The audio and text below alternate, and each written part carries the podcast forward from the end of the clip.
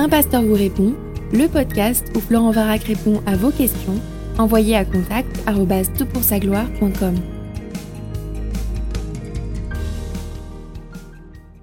La question est posée pour ce podcast. Bonjour, j'apprécie depuis un certain temps déjà votre rubrique Un pasteur vous répond. Je suis baptisé depuis une bonne dizaine d'années. À la suite d'un accident de la route et de la perte de ma petite fille de 7 ans, elle était en vacances dans la famille, je me suis tourné vers Yeshua. C'est son vrai nom, n'est-ce pas? Car j'ai senti sa présence, son empathie, vraiment. Écoute, la première chose que je voudrais dire, c'est combien je suis touché à l'idée de, perdre comme ça cette petite fille de 7 ans. Ce sont des événements traumatisants dont on ne se relève pas vraiment tout au long d'une vie. Il n'y a que la douleur qui s'estompe petit à petit, mais il y a une vraie espérance qui, est future, qui est eschatologique, qui touche au temps de la fin. Le, le premier geste dont bénéficient ceux qui sont en Christ, c'est que Dieu essuiera nos larmes. Et les larmes de notre vie, sont nombreuses, elles sont réelles, elles sont, elles sont pesantes. Et je voudrais vraiment pas, en ce début de podcast, minimiser ce qui est évoqué dans cette question. Alors j'ai abordé euh, la suite de ta question dans le podcast précédent euh, qui euh, portait sur le thème Est-ce que je suis un chrétien raté si je ne saute pas de joie? Mais je voudrais réfléchir maintenant pour ce podcast, une question qui devient de plus en plus populaire, à savoir est-ce que Yeshua est le vrai nom de Jésus? Et tu poses la question dans, ta question, c'est un peu une, question périphérique, et, j'aimerais l'aborder parce que ça me semble important. Alors, est-ce que c'est le vrai nom de Jésus, Yeshua. Est-ce que c'est le vrai nom du Messie, du Fils de Dieu? Et le sous-entendu derrière la question, c'est qu'il y aurait peut-être une forme de déshonneur sur sa personne, ou pire, quelque chose qui l'empêcherait d'écouter notre prière si nous lui parlions en utilisant un mauvais prénom. Alors pourquoi en parler? Justement parce qu'il y a un danger possible de fixer son attention et de vouloir la résoudre euh, sur cette question du nom de Jésus. Alors pourquoi je parle de danger? Eh bien, euh, parfois, c'est pas un problème. C'est pas un danger, par exemple, si on choisit de parler de Yeshua lorsqu'on s'adresse à, des juifs, parce que le nom de Jésus est souvent euh, le nom qui incarne la persécution de la chrétienté à l'égard des juifs tout au long des siècles. Elle est malheureusement très vrai, absolument tragique. Et donc utiliser le nom de Jésus, c'est assez choquant. Utiliser le nom de Yeshua, c'est emprunter au code et au langage de la culture juive pour bien comprendre que l'on parle ici du, maître, du rabbin, euh, quelque part, euh, au-delà bien sûr, mais, déjà de celui qui est capable de, dire quelque chose à son peuple, puisque lui-même était euh, juif. Et moi qui suis juif messianique, c'est-à-dire je suis juif et je crois que Jésus est le Messie, euh, non seulement d'Israël, mais euh, le sauveur de toutes les, nations, je crois que c'est tout à fait approprié d'utiliser le nom de Yeshua dans ce contexte ou de terminer sa prière au nom de Yeshua quand on est dans cet environnement, parce que ça, ça évite, de, ça démine un peu l'émotion très négative euh, associée au nom de Jésus, parfois dans la communauté juive. Il n'y a non plus aucun danger si on choisit de s'adresser à Jésus un peu par romantisme amoureux à l'égard des Juifs et à l'égard d'Israël. Alors je sais, euh, c'est bizarre d'en parler en ces termes, mais c'est bizarre d'utiliser Yeshua en français. C'est comme si je rencontrais dans la rue un ami qui s'appelle Étienne et je lui dis Hey, comment vas-tu, Steven?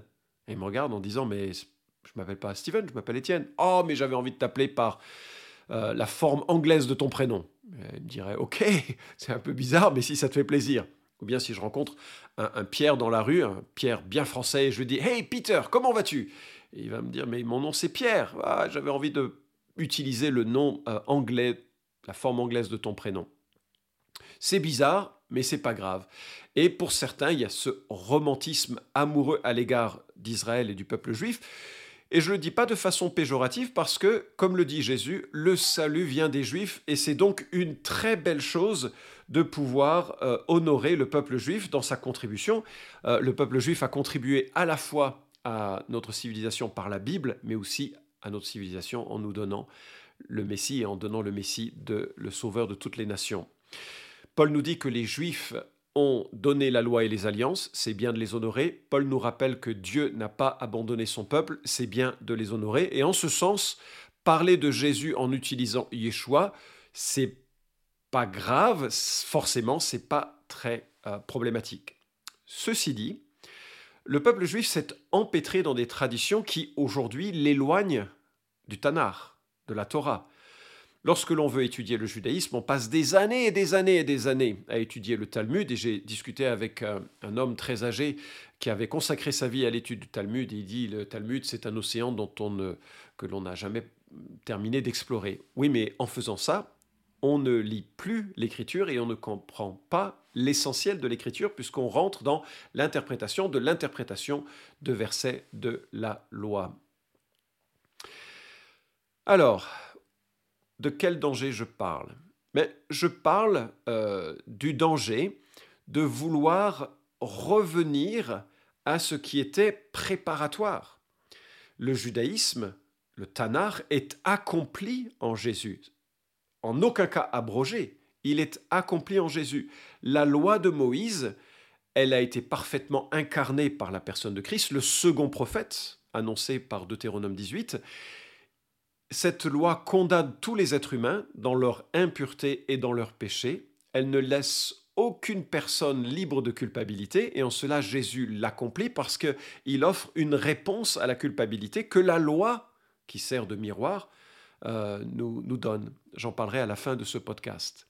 Et parfois, il y a un certain mouvement dans les milieux évangéliques qui cherche à revenir à la loi à devenir des judaïsants. Le problème de Galate, le problème de certaines euh, sections euh, du, du, christianisme naissant dans le temps du Nouveau Testament, c'était de savoir comment se, se, mettre en lien avec euh, l'héritage d'Israël, l'héritage de la loi. Et là, il y a un danger, c'est de vouloir élever une certaine manière de vivre que la loi nous donne, alors qu'elle était là que pour nous préparer à quelque chose de beaucoup plus complet, qui est une relation intériorisée de la loi de Dieu par l'Esprit Saint qui nous est donné dans la nouvelle alliance. Parfois, quand j'entends des gens parler de Jésus en utilisant le terme Yeshua, je m'inquiète d'un danger potentiel d'un qui soit judaïsant, c'est-à-dire qui se détourne de l'évangile pour suivre des traditions humaines et pour revenir en arrière sur des codes qui n'était que pédagogique et qui était là pour marquer un peuple et le préparer à devenir la lumière euh, du monde et des nations par son Messie. Ça, c'est le premier danger. Le second danger, c'est de sacraliser le nom comme une sorte de formule magique. Vous savez que les témoins de Jéhovah l'ont fait avec le nom de l'Éternel. D'ailleurs, c'est une très mauvaise lecture de l'hébreu. Jéhovah est une juxtaposition de consonnes YHWH, euh, consonne non prononcée par le peuple juif par peur de le prononcer en vain. Et pour éviter cela, ils avaient substitué dans les, euh, euh, la codification de la prononciation de l'hébreu avec les voyelles de Adonai, Seigneur, de manière à ce que tout lecteur, quand il arrive sur le tétragramme célèbre, que l'on pense était prononcé sous la forme de Yahweh, que lorsque l'on arrive sur ce tétragramme, automatiquement on pense à Adonai et que l'on prononce Adonai, le Seigneur, ou encore comme cela a été traduit par euh, euh, le sens euh, du, verbe associé quand, quand, Dieu se révèle à Moïse, il dit je suis celui qui suis, donc l'Éternel.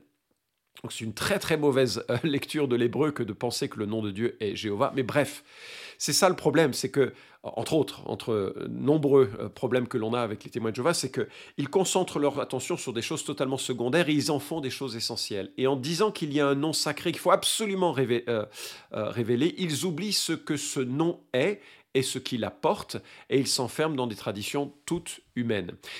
Et il y a une sorte d'ésotérisme, et c'est associé un peu à cette sacralisation du, du mot possible en tout cas, une sorte d'ésotérisme, c'est-à-dire de savoir caché que certaines entretiennent, que certaines personnes entretiennent. Ils disent voilà, le vrai nom de Jésus, c'est Yeshua. Et si tu n'utilises pas ce vrai nom, tu ne fais pas partie du cercle des initiés, du cercle des gens qui pensent à la chose avec suffisamment de profondeur. Et j'ai même entendu parler d'une secte qui utilise, ah non, non, c'est même pas Yeshua, c'est Yehoshua. Et je vais vous expliquer d'où cela vient. Une sorte de code interne, comme les francs-maçons ont euh, la forme de se gratter euh, la main les uns entre les autres pour se reconnaître les uns les autres. Ainsi en serait-il de euh, certains groupes de chrétiens qui, eux, utilisent des, des, mots, des noms un peu plus, un peu plus sérieux, solide, que seuls les vrais initiés euh, connaissent. Et puis il y a le danger de la magification du nom de Yeshua, comme si en utilisant ce nom, il répondrait davantage aux prières, alors que si l'on utilisait le nom commun Jésus, eh bien, ce serait presque profane et, Dieu ne serait pas honoré, il n'écouterait pas cette, cette prière à cause de cela. Donc tout ceci, ça n'a rien à voir avec le Dieu qui se révèle en Jésus, en Jésus, en Yeshua. Je vais expliquer le sens de ces, euh, de, ces mots. Il faut bien remarquer que la terre euh, d'Israël du temps de Jésus était une terre qui avait été colonisée euh, par les Grecs et qui culturellement était encore sous la tutelle de la, de, la pensée grecque. Le grec était la langue internationale de l'époque, comme l'anglais aujourd'hui en quelque sorte. Tout le monde en parlait, notamment par rapport à des questions de, droit et des questions internationales. Et puis c'était une terre politiquement colonisée par les Romains, donc euh, le latin commençait à faire son euh, euh, émergence en quelque sorte, ça devenait une langue de plus en plus parlée, pas encore très fréquemment, mais néanmoins c'était la langue des, conquérants, donc forcément pour vouloir obtenir leur faveur, ça faisait partie des choses qu'il fallait faire. Et puis il y avait l'araméen qui était la langue de l'éducation, la langue de, tous les jours, qui était la langue naturelle en quelque sorte de ce peuple, et enfin, il y avait l'hébreu, l'hébreu utilisé davantage pour le culte, pour la religion, pour euh, la, euh, la, synagogue. Euh, au point que les gens, ben, quand ils voulaient grandir dans cette contrée, ils parlaient plusieurs langues. C'est le même phénomène qui ne cesse de m'impressionner quand je vais dans des pays où il y a beaucoup de cultures qui ont côtoyé, où il y a eu aussi beaucoup de colonisateurs qui, qui sont passés par là. Les gens parlent énormément de langues très naturellement. Et, c'est un peu cette, situation. Et donc, quand c'était le moment de passer à table, Marie appelait Jésus probablement par son nom araméen. Et quand Pilate appelle Jésus dans le prétoire, il l'a probablement appelé par son nom grec. Et remarquez sa décision ironique et terriblement euh, ambiguë, parce que lui, il le place comme une accusation alors que c'est la réalité. Ce que nous lisons euh, dans euh, Jean chapitre 19 au verset 19. Pilate fit aussi un écriteau qu'il plaça sur la croix. Il y était inscrit Jésus de Nazareth, le roi des Juifs. Beaucoup de Juifs lurent cet écriteau parce que l'endroit où Jésus fut crucifié était près de la ville. L'inscription était en hébreu, en latin et en grec. Hébreu, latin, grec typique de, euh, de régions où se côtoient différents peuples. Alors quel est le nom de Jésus? Celui en hébreu? Celui en latin Celui en grec Alors justement, regardons d'où vient Yeshua. Alors tout d'abord, il faut bien réaliser que dans l'Évangile, euh, un ange donne, dicte le nom de euh, l'enfant aux parents. Luc chapitre 1 verset 31, Voici, tu deviendras enceinte, tu enfanteras un fils et tu l'appelleras du nom de Jésus. Et comme vous parlez le grec couramment, je vais vous citer euh, cette section en grec, kai kaleseis to onoma otu yesun. Excusez la prononciation, ce n'est pas ma langue de communication habituelle, mais vous avez peut-être reconnu yesun, qui est en fait l'accusatif masculin singulier de Jesus, le nom propre de Jésus. Le Saint-Esprit qui a inspiré l'Écriture, nous dit 2 Timothée chapitre 3 verset 16, en sorte que euh, c'est vraiment quelque chose qui est exactement le reflet de la pensée de Dieu, nous donne le nom de Jésus, Jesus. S'il devait y avoir un nom sacré, ce serait celui-ci, Jesus. Parce que c'est l'ordre d'un ange, parce que euh, c'est euh, retranscrit euh, comme ça dans, le grec, sous la conduite du Saint-Esprit. C'est le même propos d'ailleurs en Matthieu chapitre 1, verset 25. Mais évidemment, ce n'est pas, pas un nom magique. C'est pas un nom magique, c'est le nom tel qu'il se prononce en grec. Alors, d'où vient Yeshua? Eh bien, c'est très simple. Acte chapitre 7 nous rapporte le long discours d'Étienne avant qu'il ne soit lapidé. Et il, je ne sais pas si vous vous souvenez de ce texte, mais il rapporte les faits et gestes et les pérégrinations du peuple d'Israël jusqu'à l'arrivée du Messie. Et au verset 45 du chapitre 7 du livre des Actes, donc, il évoque la sortie d'Égypte sous la conduite de Josué. Et le mot qui est utilisé, le prénom qui est utilisé, c'est Jesus, le même que Jésus. Alors on se dit, ah, donc Josué, Jésus, on va regarder comment ça se lit dans l'hébreu ancien. On regarde par exemple, Josué 1.1, et nous lisons euh, Vayomer Yahweh el ho, oh, Yehoshu, Yehoshua ben Nun. Vous avez entendu? L'Éternel dit, euh, Vayomer Yahweh El Yehoshua à Yehoshua. Le nom de Josué dans l'Ancien Testament, c'est Yehoshua. vous allez me dire, tiens, c'est marrant, c'est pas Yeshua. Ah oui, parce qu'en fait, c'est la version du nom de Josué dans l'Ancien Testament, profond, ancien, antique. Les langues évoluent avec le temps et quelques siècles plus tard, le nom Josué, qui est un nom euh, porteur d'espérance, puisqu'il est question de, sauvetage, de salut associé à ce nom, va être contracté. Et lorsqu'on arrive du temps de la euh, l'après-captivité, du temps du retour de l'exil, euh, ce nom devient très très populaire. On le retrouve beaucoup dans cette littérature de la Bible, que peuvent être Esdras, Néhémie, Chronique, parce que bah, bien sûr les gens ont envie d'un sauveur, ils, ils ont été en captivité longtemps. Et là, on a la même, le même prénom, mais sous une forme euh, différente.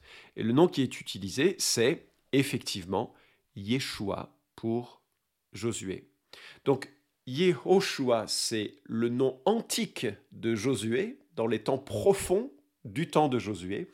Yeshua, c'est sa contraction plus récente, parce que les langages euh, deviennent de plus en plus simplifiés avec le temps, c'est une, une règle fréquente. Donc si Jésus avait été né du temps de Moïse, son prénom aurait été Yehoshua. S'il était né du temps du retour de la captivité, son prénom aurait été Yeshua. Mais voilà qu'il est né du temps des Grecs, et donc son nom c'est Jesus. Et en fait, euh, c'est euh, pas très important la manière de le prononcer ou la manière de le dire. Ce qui compte, c'est ce qu'il signifie. Et là, il y a un phénomène, et je sais que c'est un petit peu de linguistique sur quelque chose d'assez secondaire peut-être pour euh, certains des auditeurs ici, mais il y a une chose qui est formidable et qui distingue la Bible de toutes les autres, euh, euh, tous les autres récits ou livres sacrés, c'est que non seulement c'est une collection de, plusieurs livres, hein, il y a 66 livres qui constituent aujourd'hui ce que l'on appelle la Bible, mais en plus, L'Ancien Testament a été écrit en deux langues, l'hébreu et l'araméen pour quelques chapitres euh, de, l'Ancien Testament, et le Nouveau Testament a été écrit en grec. Mais le Nouveau Testament, écrit en grec, cite beaucoup l'Ancien Testament, des milliers de fois. Et souvent, il utilise la traduction grecque de l'Ancien Testament, les Septante, comme pour montrer que ce qui compte, c'est le sens de ce texte tel qu'on peut le comprendre. Dieu s'est accommodé de nos formes, en quelque sorte, pour que nous puissions savoir qui il est. Et il parle dans une langue qui soit compréhensible. Et donc le nom de Jésus, c'est pas un nom magique qu'il faudra absolument retrouver dans un texte, euh, euh, soit sous sa forme antique Yehoshua, ou soit sous sa forme plus récente Yeshua, ou soit sur sa forme grecque, ou soit sur sa forme, alors après euh, latine à cause de la tradition latine. Ce qui est important, c'est de savoir que Dieu a voulu qu'aucune barrière linguistique, ni culturelle, ni nationale n'empêche les hommes et les femmes de venir participer au banquet d'Abraham, au banquet de la nouvelle alliance faite au départ pour Israël, pour que Israël devienne la bénédiction de toutes les nations. Et voilà que le sens du mot Yehoshua ou Yeshua est beaucoup plus important que ce qu'il faudrait euh, retenir pour sa prononciation. Il sauve, il secourt, il délivre. Voilà le sens du mot et voilà ce qui nous est adressé par ce nom. Il délivre dans le sens qu'il accomplit la nouvelle alliance promise en Jérémie 31-31 pour Israël. Il secourt, il délivre dans le sens où il nous donne un nouveau cœur, tel que Ézéchiel chapitre 36 peut nous le dire. Il délivre de la culpabilité associée à la loi. Comment? Parce que Dieu envoie un enfant son Messie, qui est lui-même en quelque sorte, puisque Dieu de toute éternité existe en Trinité. Ésaïe 9 nous dit, Car un enfant nous est né, un fils nous est donné, la souveraineté reposera sur son épaule, on l'appellera admirable, conseiller, Dieu puissant, Père éternel, prince de la paix. Vous voyez tous ces noms qui sont associés et qui reflètent son caractère. Voilà pourquoi il sauve. Pourquoi? Parce qu'il a la souveraineté sur les épaules parce qu'il est admirable, il est conseiller, il est le Dieu puissant, il est le Père éternel, il est le prince de la paix. Et lorsqu'il s'incarne, Ésaïe 53, versets 4 à 6 nous dit Ce sont nos souffrances qu'il a portées, c'est de nos douleurs qu'il s'est chargé. Et nous, nous l'avons considéré comme atteint d'une plaie, comme frappé par Dieu et humilié. Mais il était transpercé à cause de nos crimes, écrasé à cause de nos fautes. Le châtiment qui nous donne la paix est tombé sur lui. C'est par ses meurtrissures que nous sommes guéris. Nous étions tous errants comme des brebis, chacun suivait sa propre voie, et l'Éternel a fait retomber sur lui la faute de nous tous. Fin de citation. Voilà le Messie qu'il fallait non seulement pour Israël, mais pour toutes les nations. Pas le Messie qui allait imposer la paix en enlevant les armes des mains des gens, parce que si vous enlevez les, armes, les couteaux et les, euh, les revolvers de la main des gens, ils auront encore les mains pour pouvoir étrangler. Voilà le Messie qui peut apporter la paix parce qu'il commence à donner la paix dans le cœur, à changer et à transformer le cœur.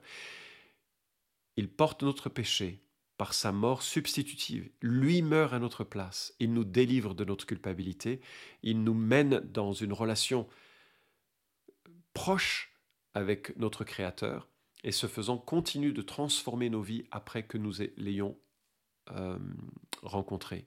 Vraiment, c'est lui qui peut nous porter un secours. En ceci, le nom de Yeshua est magnifique. Il secourt, il sauve, il délivre. Mais c'est pas en prononçant Yeshua qu'il fait cela. C'est en confessant de sa bouche, en croyant dans son cœur, que Dieu lui a fait porter mon péché et que je peux venir librement dans la repentance et dans la confiance, dans un changement de mentalité sur la gravité de ma faute et sur l'accueil que Dieu me réserve maintenant en Jésus. Par cette foi, déclarer que Jésus est celui qui me pardonne et me transforme. Je peux maintenant marcher avec lui et c'est bien plus important de comprendre ce qu'il fait pour me réconcilier avec Dieu que d'imaginer qu'il y a un nom code codé que je dois respecter pour qu'il m'accueille. Il ne m'accueille pas à cause d'un code, il m'accueille à cause de l'œuvre expiatoire. Il est lui l'agneau de Dieu qui porte les péchés du monde. Et c'est cela qu'il faut retenir quand on pense à Jésus. Merci. Vous pouvez suivre cette chronique hebdomadaire Un pasteur vous répond sur SoundCloud, iTunes et Stitcher. Retrouvez les questions déjà traitées sur toutpoursagloire.com. Si vous aimez ce podcast, merci de le partager sur les réseaux sociaux et de laisser une note sur iTunes. À la semaine prochaine!